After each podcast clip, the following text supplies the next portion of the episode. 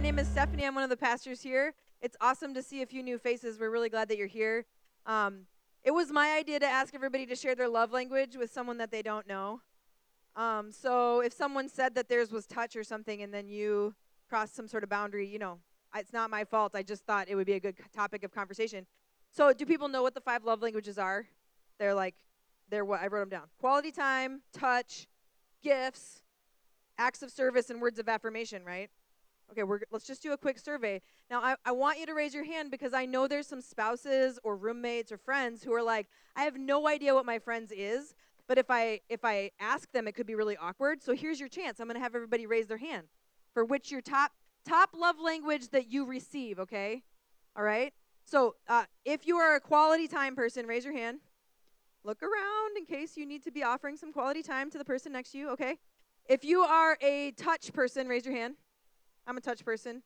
I have been known to hug people who were not necessarily ready for that. All right, how about gifts? You love to receive thoughtful gift, okay? Or just an expensive gift? No. All right. That wasn't necessarily two categories, but it could be. How about uh, acts of service? Oh, okay. Just a few people. That's all right. And then words of affirmation. You guys are awesome. You see what I did there? See what I did there? I thought about that longer than I should have earlier. So, uh, okay, well, wow, that was a lot of quality time, people. Cool. Well, we'll we'll just stay here as long as necessary then. If you guys are loving it, that's good. Um, no, I'm actually really excited about today. Uh, we're in a conversation called Reconnect with God or Connect with God. Maybe you aren't feeling that you need to reconnect. Um, but for me as a pastor, this has just been um, a really important conversation in my mind. Our church, our community, if you're new at Mill City, something you should know about us is that we are a very active church. We're people who talk a lot about putting our faith into practice, joining what God's doing in the world, living like Jesus, being people who uh, join God's mission, which is awesome. That is our DNA, and I love that about us. I love us. And um, but the the two guiding questions of all of that is what is God doing, and how are we going to respond to what God's doing in the world, or what is God saying to me, and what am I going to do about it? And these questions are so crucial and they're at the core of what we do because otherwise we could just be doing a bunch of stuff and it has nothing to do with God. And so, our relationship with God and the connection that we have with God, though most of us would say throughout our life it's strained at times, uh, there's not always a deep connection, it has valleys and mountains, right? But it is crucial no matter where we're at. And so, we've spent these last four weeks talking about how important this is in our lives. And I just, um, I just so deeply care about you guys, and I want us to be people who pursue this relationship with God. But I want you to know I know it's difficult. I know that it's hard sometimes. I know that the circumstances that we face and the experiences we have in this world make this really difficult. So we don't want it to feel like uh, we're minimizing that. As much as we're saying, keep at it, don't give up, step into what it means for you right now in this current season of your life to connect with God in a deeper way, even if it's a little bit, okay? So we talked a little bit about uh, when there's interference between us and God and we couldn't connect. We then talked pretty specifically about uh, uncertainty and questions and doubt and how that is actually something that can draw us into a deeper relationship with God if we press into the questions and not run from them. And then last week, Michael was talking about love languages. Uh, the love languages, not the five that I just talked about, but the ways that we express and receive love from God. And so there was these nine love languages or pathways, and they're actually based off of this book right here, Sacred Pathways by Gary Thomas. Maybe some of you have seen it. I have this copy if you want to check it out and just look at it later. Um, really helpful, and it talks about these nine love languages or nine pathways in which we connect with God. And it turns out we're all really different. God created every one of us so uniquely. And um, I don't know, I feel like I was told that when I was a little kid. God made you special and you're unique and it's not you're not like everybody else. But then I grow up to think, well then why why is this and this and this seeming to work for those people and it doesn't work for me? We get into a mentality, don't we, that it's like we know we were unique, but then all of a sudden we're kind of supposed to be like everybody else or what works for this person is supposed to work for me? Of course not. And so this is an important conversation about how different each of us are and the ways that we connect with God and also the ways as we grow and change in our life, sometimes this shifts in our life. And there's a new season and there's new ways we connect with God. And so you got this little handout. Do you do you have this? Uh, if somebody next to you has it, pull it out. Just look at it. Um, this talks about the different pathways and gives you kind of an idea of a little survey of which one you are. For some of you, when you hear a description, you kind of know. Um, some of you, there's maybe one or two that are very strong for you. For others, maybe you feel like you can connect to God with four or five of them. But everybody in this room has a different kind of makeup of what this looks like for them and what this looks like in this current season of life. So, what we decided to do today was to have a panel of people uh, who represent these different pathways, okay? These different love languages, these natural ways that they connect with God. And so these six people each have their top two, and we're going to have them come up, not quite yet, but in a minute, and they're going to share a little bit about what this has looked like for them. And the goal is that each of you can have your kind of spiritual imagination woken up around what it could look like for you to take some next steps in whatever pathway makes sense to you. Or maybe this is brand new to you and you're thinking, I don't even know where I would start if I'm a sensate. I'm not even totally sure what that word means. So I have no idea where I would even start. Well, hopefully, hearing from these folks who are a part of our community will help us do that. So before we have them come up, I just want to read a, a psalm. Every part of this conversation, we have we have read a psalm every Sunday morning. And this is the this is the final part of this conversation because next week's Advent. Yay! So um, I want us to read this psalm, one of my favorite psalms. And the reason I think the psalms have been meaningful as we've talked about reconnecting with God is because we have like this snapshot or these these words, these songs that are just from the past where somebody else was trying to communicate their relationship with God just dropped right into our life, into our hearts. And so it's an opportunity for us to see how people for thousands of years have been trying to figure out how to connect with God and uh, figure out what it looks like to be in relationship with God. And so I want to read Psalm 139 if you have a Bible, just the first half of it. This is one of my favorite Psalms. It might be one some of you have heard before. Um, but what I just want you to do is just listen to it. We'll have the people come up afterwards, but um, just listen and see if there's anything God might want to say to you. And I think it's what's so beautiful about this psalm is it talks about how uh, intimately God knows us and how different each one of us are and how God intentionally created us to be different because it's beautiful and we can then create then we are people who bear God's image when we're together because we're all uniquely made by him. So let's just read Psalm 139. I'll read it to you. Just listen. You can close your eyes if you want to or you can follow on the screen or in your text. You have searched me, Lord, and you know me. You know when I sit and when I rise. You perceive my thoughts from afar. You discern my going out and my lying down. You are familiar with all my ways. Before a word is on my tongue, you, Lord, know it completely. You hem me in behind and before. You lay your hand upon me. Such knowledge is too wonderful for me, too lofty for me to attain. Where can I go from your spirit? Where can I flee from your presence? If I go up into the heavens, you are there. If I make my bed in the depth, you are there. If I rise on the wings of the dawn, if I settle on the far side of the sea, even there your hand will guide me. Your right hand will hold me fast. If I say, Surely the darkness will hide me, and the light become night around me, even the darkness will not be dark to you. The night will shine like the day for darkness is as light to you. For you created my inmost being. You knit me together in my mother's womb. I praise you because I am fearfully and wonderfully made. Your works are wonderful. I know that full well. My frame was not hidden from you when I was made in the secret place, when I was woven together in the depth of the earth. Your eyes saw my unformed body. All the days ordained for me were written in your book before one of them came to be. How precious to me are your thoughts, God. How vast is the sum of them. Were I to count them, they would outnumber the grains of sand. When I awake, I am still with you. Let's pray. God, we thank you that you so intimately know us. God, we thank you that you are a God who has searched us and you know us that we are not alone. Even when you feel far away, God, you promise over and over that you are with us wherever we go.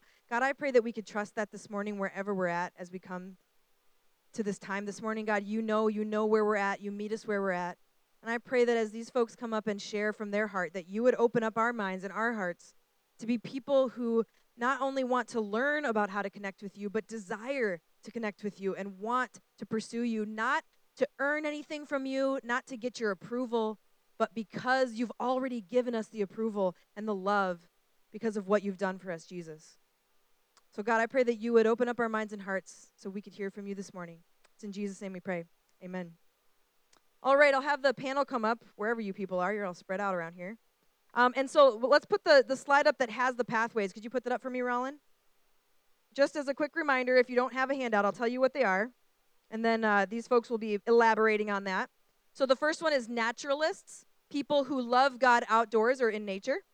Sensates, loving God with your five senses. Traditionalists, people who love God through ritual and symbol. Oftentimes, traditionalists have been a part of uh, faith communities that have a lot of ritual and symbol. Ascetics, so these are people who appreciate solitude, appreciate simplicity, perhaps have different opportunities to fast or do things like that. Activists, these are people who love God through confrontation, who see uh, pursuing justice in the world as a way in which they engage with who God is in their life. Caregivers, I remember last week we had a lot of caregivers, people who love God by loving and caring for others in their life. Enthusiasts, people who love God with mystery and celebration. These are often the people, they could be shyer, but if you get them talking about their relationship with God, there's a lot of excitement there.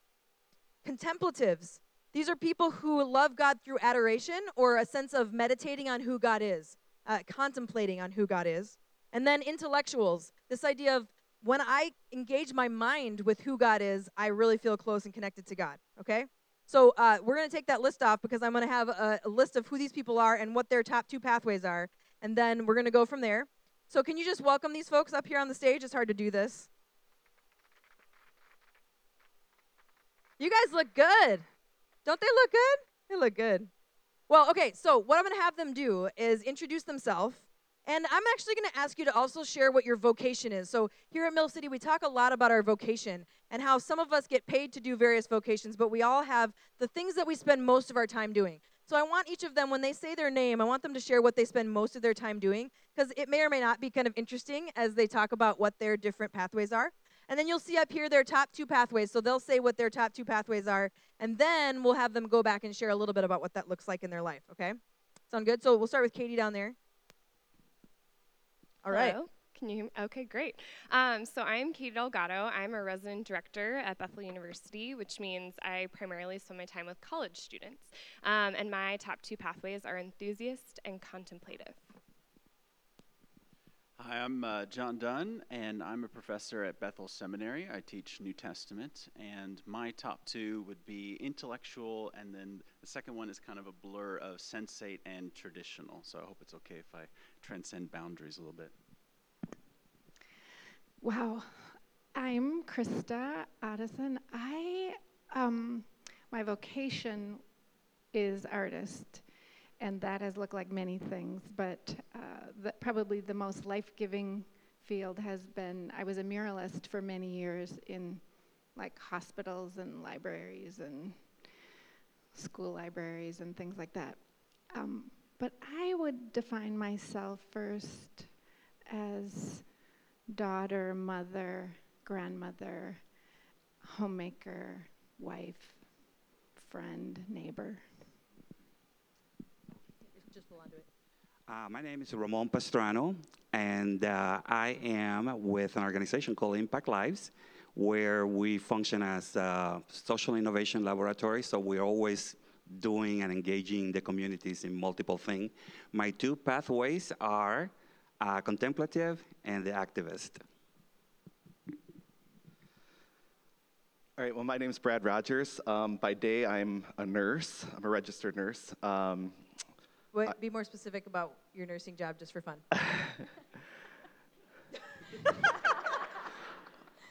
well, how about I say this? Um, so right now I'm uh, I, I'm the manager of the burn center at Regions Hospital. Burn, the burn center. But before that I was I kind of identified myself as a critical care nurse. I worked over 12 years in, in trauma and cr- burn tr- critical care, so whatever. But yeah, so I'm a nurse. Um, but I'm I'm the same. I would I would identify my vocation as a husband and a father, friend. Those those things are things that I I feel are, those are who I am and what my vocation is. Um, but I would say my so my my two pathways, as you can see up there, are caretaker and intellectual. Um, my name is Kriti Khanna, or now Tofik. Um, and during the day, I am a performance analyst at an investment management firm, which is not how I would describe my vocation. um, so I would say my vocation's probably around the same as, you know, I feel like I'm more of like a daughter, a friend, a wife. Um, A new, a new way. A, a new wife. Newish wife. I'm working on it. um, but yeah, and my two pathways are caregiver and naturalist. Okay, we'll, we'll start again this way and, and go back. So you just finished, sorry, but now. could you just describe a little bit about what this looks like in your life? So when I said, hey, could you tell me what your top two are? What things in your life did you think about that you know ha- have connected? What, how, how does this describe who you are in your own faith? Not just maybe what the book or the pamphlet said, but what does it look like for you to have these top two in your Yeah. life? Um, I think for me, it was more or less like where did I see myself spending the time to do these things? And so um, just kind of summed up my time, and I thought, okay, I spend a lot of time like going for walks and being outdoors, and I like reading my Bible outside. So that's where I found the naturalist piece of this. And then um, the caregiver, just because I like to volunteer. So I, that's kind of where I saw a lot of my time going. So, yeah. Great. Well, for me, I think um, how I connect with God as a caretaker, I, um, yeah, I've always joked about this with uh, with Mike and other people here at this church. I, I don't sing, and I'm maybe maybe not the most dynamic speaker. Um, things that uh, I've always thought of ways that I was able to contribute as a member of a church, but I was always able to do things and. Um, you know, I, I love to swing a hammer and wear bags and be able to help in a way with my hands. And there's always needs in that capacity. And so for me as a caretaker in that regard, it was doing missions. And I think in those experiences of being able to help uh, people in their need, it was, it, it may not be the, the actual job itself or the actual act itself uh, of where I feel like I've connected with God, but it's it's the after. It's looking that person in the eye and seeing that I was able to meet them in their time of need. And I don't know how to explain it, but you know, when you look into somebody or look and talk to somebody in in relationship after uh, having that ability and that privilege of being a part of their life, um, God speaks to me, as spoke to me in in amazing ways and in the deepest ways of learning who Christ is. And that's, I think, why the caretaker role is a way that I've been able to um, connect with God. The intellectual, intellectual part, um, I was kind of joking with my wife last night that if you think Brad is an intellectual, people kind of laugh. but no, for real, I think that um, I'm not John and I don't study New Testament, but I, um, I think there's a part of me that uh, I connect with God when I know who God is. And, um, you know, when I went to college, I remember having conversations with friends and um, people that, at, uh, professors as well, about deep subjects, things that I didn't know much about things you know i remember in college at bethel we talked about you know the topics of predestination and open theism or whatever but it was all about me knowing who god is and i think that is something that engages me to know who god is more For me, there's a lot of uh, congruency in which uh, these two pathways uh, describe me, uh, who I am. First one, the contemplative. Uh, for the last 20 years, I have been attending a silent retreat, uh, um, usually conducted by the Jesuits, and which is, you know, pretty much their primary way of, you know, praying, which is contemplation. And um, it's a little bit different than what is written in, in the description here. I do like long walk, and I do like long walks alone. Uh, yesterday, I think it was Friday, I told my wife that I was going to go for a walk, and uh, two hours later, nine miles, nine miles later, uh, I show up back home. But it was the best things. It was uh, I felt alone in in the park, and I first I felt you know uh, walking in the presence of God. Um, the other thing is I can be anywhere. I can be you know, uh, at a service, and I can find and create that time for me and uh, you know for God. I need to. I need to feel emotionally connected to God, and I need to feel that God is guiding my steps before I can move into anything else. The other one, which is uh, the activist, I kind of laugh when Stephanie gave the description of being confrontational. And I know there's a few eyes here that are watching me that knows me as being confrontational. Um, yes, that described me to a T. I love justice, and uh, I love justice. And sometimes I try to take justice in my own hands, which is not good. So um, I love justice. I love uh, helping other people, but not, again, I'm a little bit sometimes critical to the way the church does justice today. So I have to challenge the church in many ways on how uh, justice look like in the way that they are applying it out there. I also um, with regard to, I'm not a humanist, I'm not a, an activist per se, but I love to, to translate what is Jesus doing with regard to justice, you know, as I see Jesus play out in the four gospel. In fact, uh, the last three years, I think I spent it just reading the four gospel over and over and over and listening to the gospel over and over and over just to try to figure out how is it that jesus is um, uh, how does justice plays out in Jesus' life and Jesus' uh, connections. Great. All right, Krista. The question is, how do you see these these two in your life? Um, I can think back to being a really little girl, and my grandmother would put my sister and I to sleep, and she, how her plan was, she would put a chair between us and pray. And we would fall asleep because she was actually talking to God. And she had a lot to say, and she would be quiet and listen, and it would go on for hours. And I, as a little, little child, thought, I'm going to know God like that someday. I didn't know it takes this whole life of many, many experiences and finding how to be quiet and um, so, when I did this survey, I think that this time of my life, this is the strongest area for me.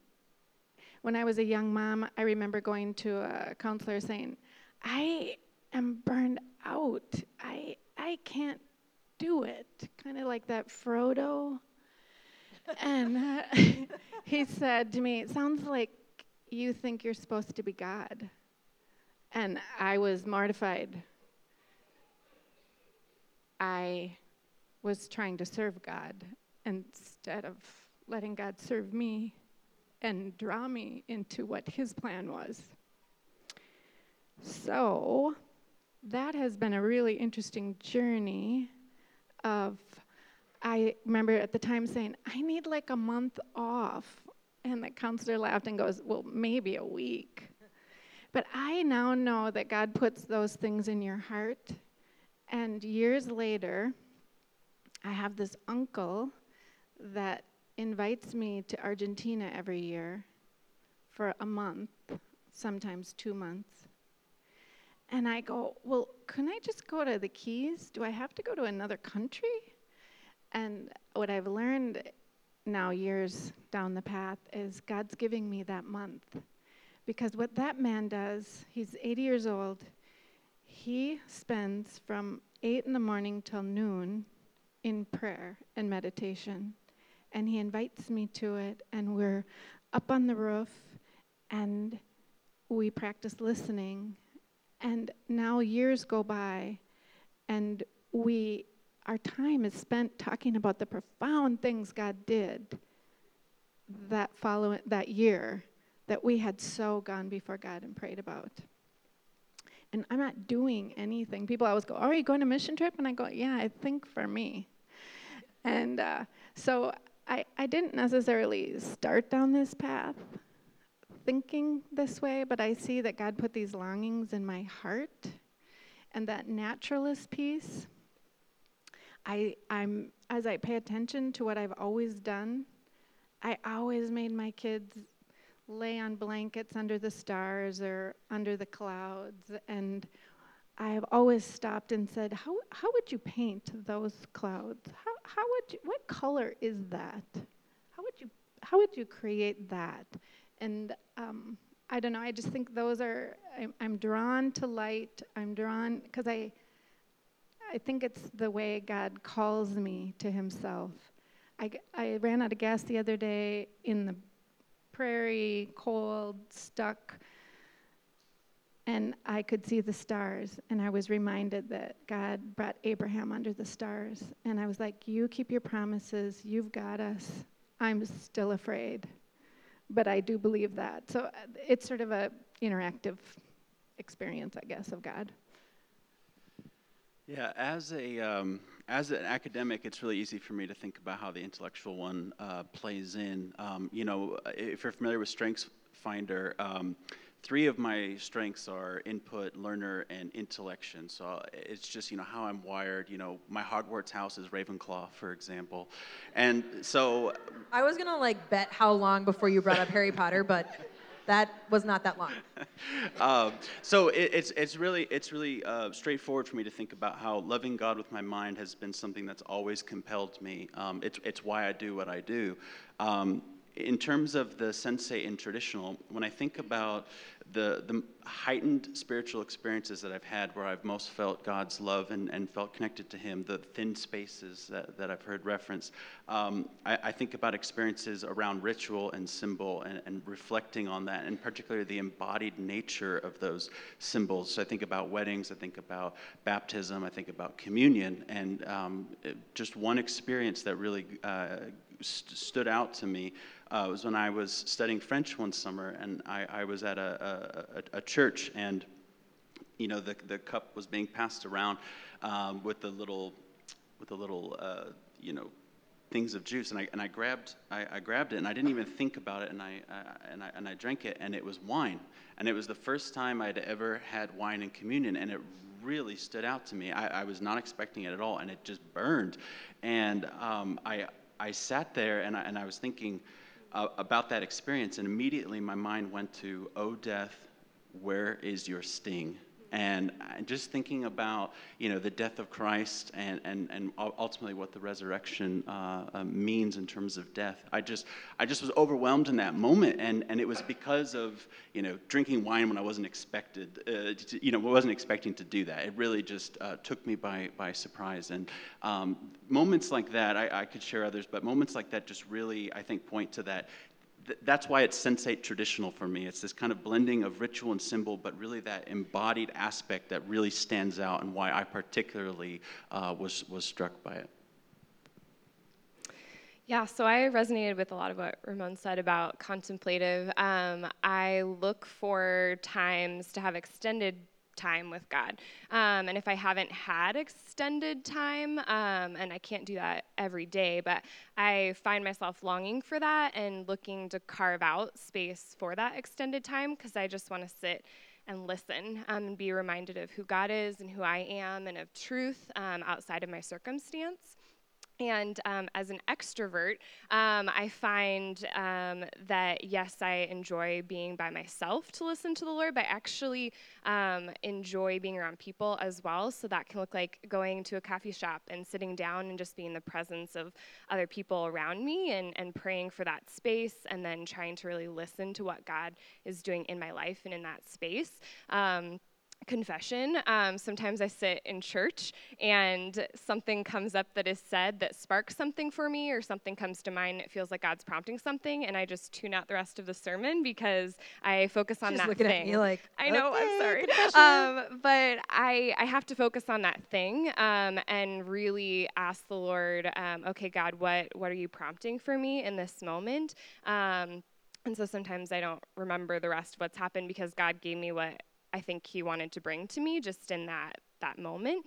Um, so yeah, I, I, connect a lot with that kind of extended time of listening. Um, but also, I find myself doing that in my car. I find myself doing that on my walk from my apartment to my office, um, trying to just be constantly conscious of listening um, and believing that the Lord is speaking and moving um, and can can remind me of truth um, in even those small moments.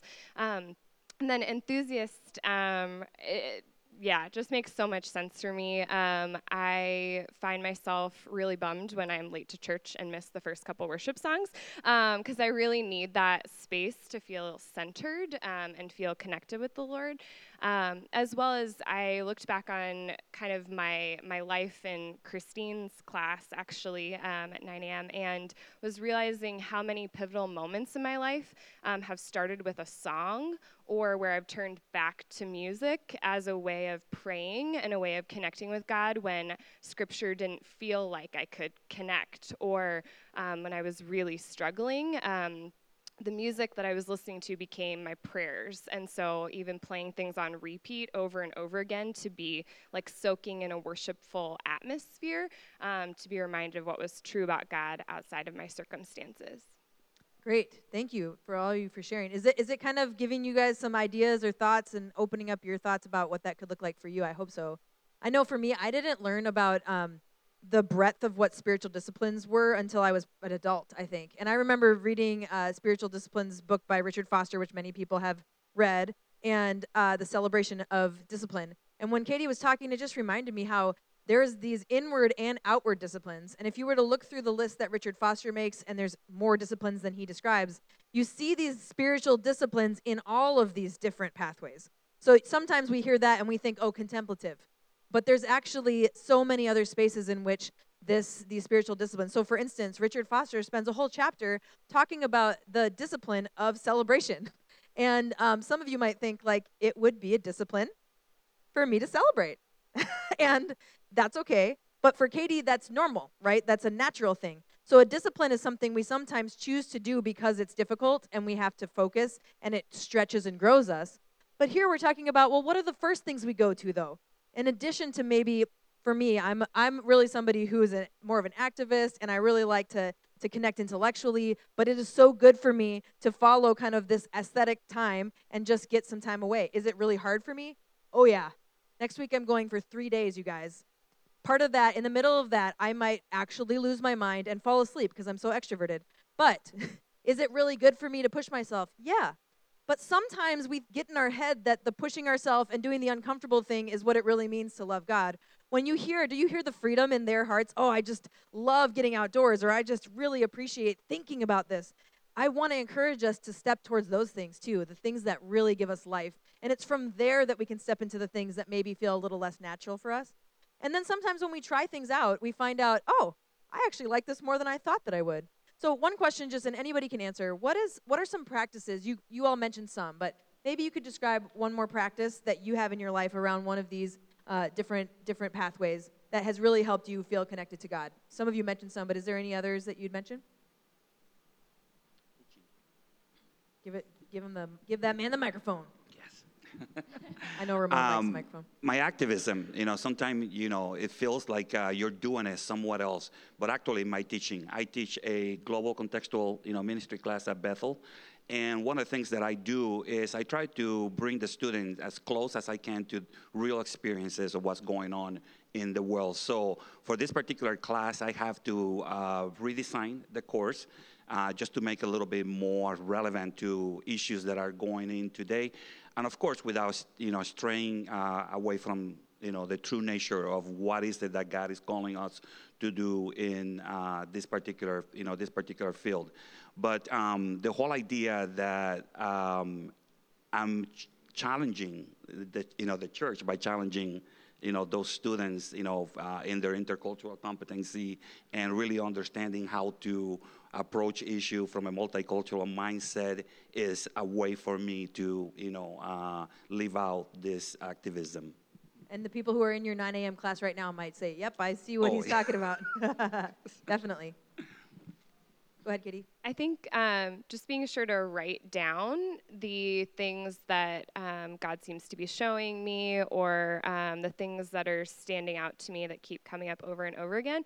And then being sure that I go back to community and to friends and to trusted people in my life and saying, hey, this is coming up. Because um, I think in the contemplative stream, it becomes really easy for me to be like, yep, that's what I'm supposed to do on that insight rather than going back to community and um, really making that an opportunity of discernment together um, to really unearth what is God really up to and not just what I immediately assume that to be.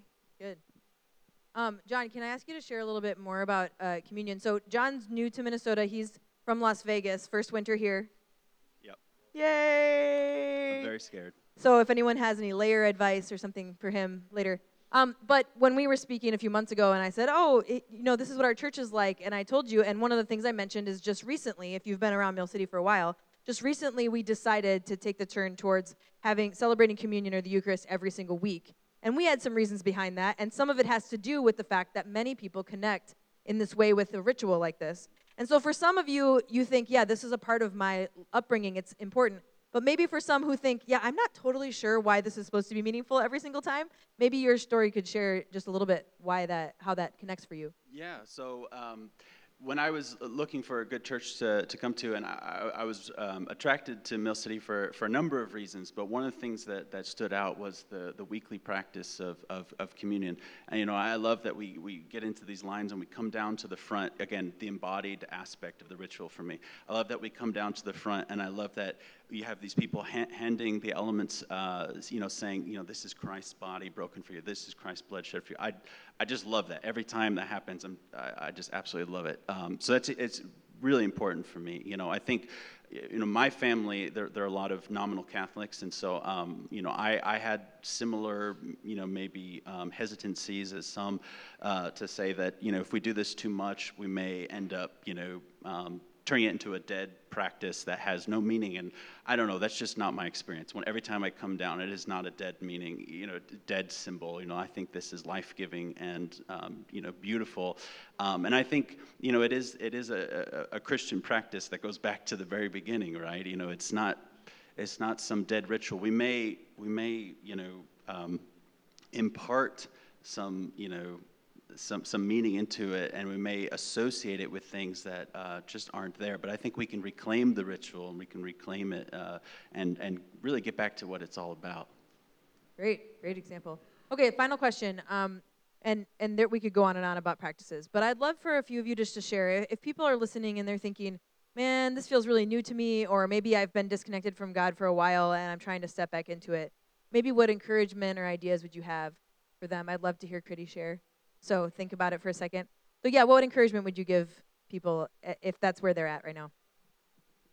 I think for me, I would probably go to someone I trust a lot and maybe my husband and just ask, you know, you know my strengths and weaknesses maybe sometimes better than I do. So, what do you think might be a good way for me to explore ways or figure out what my pathways are?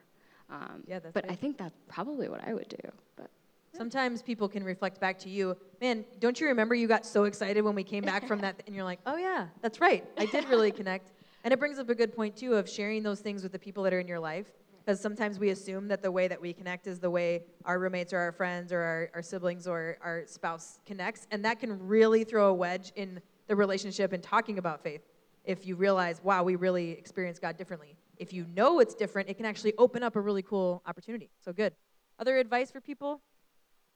Krista, you got the microphone. What would you tell these lovely people? Well, I just remember when I was a young mom, um, I was expressing this to an older. I love everybody who's a little further on the journey. And she said to me, Oh, if you're really serious about this, you just ask God and He'll wake you up in the middle of the night. and He does. And it's been years. And and given me like I was sitting in the back seat for three hours in on the way to Thanksgiving. I was in a quiet space, and I just know how God gives you these things that you long for. Um, what other? I journal. I don't journal religiously, and I don't journal necessarily honestly my friend Alicia, who's an activist, says, uh, burn my journals if anything happens to me because I'm really mad at my husband or God. and I go, oh, I like, what I use journaling for is so I can savor what just took place or how God met me or I don't know, there's so much stuff coming at us so fast. The other piece of advice I would give anybody if you dare to do it is I didn't have a cell phone for 10 years. Just soak that up, people. if you want peace, leave your phone at home. My, my dad's 86 and he comes over every day and he finally said, I need to get a hold of you. So I, but I will march down roads going, there was no electricity 100 years ago. Why do we need phones? So, anyway, I'm just, for, if you're like me and you want to really be present and really want to hear God's voice, you have to shut it all off. Practice finding spaces to be quiet. So. That's good.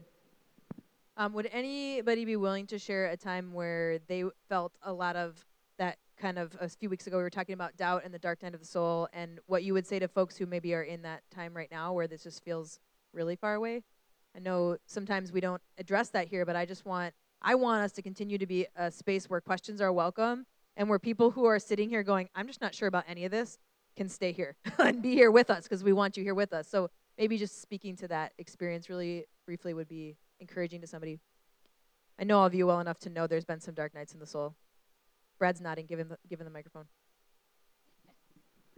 I think the first thing is to give yourself grace in those times that you've, if you're in there right now, if you're there, I've been there.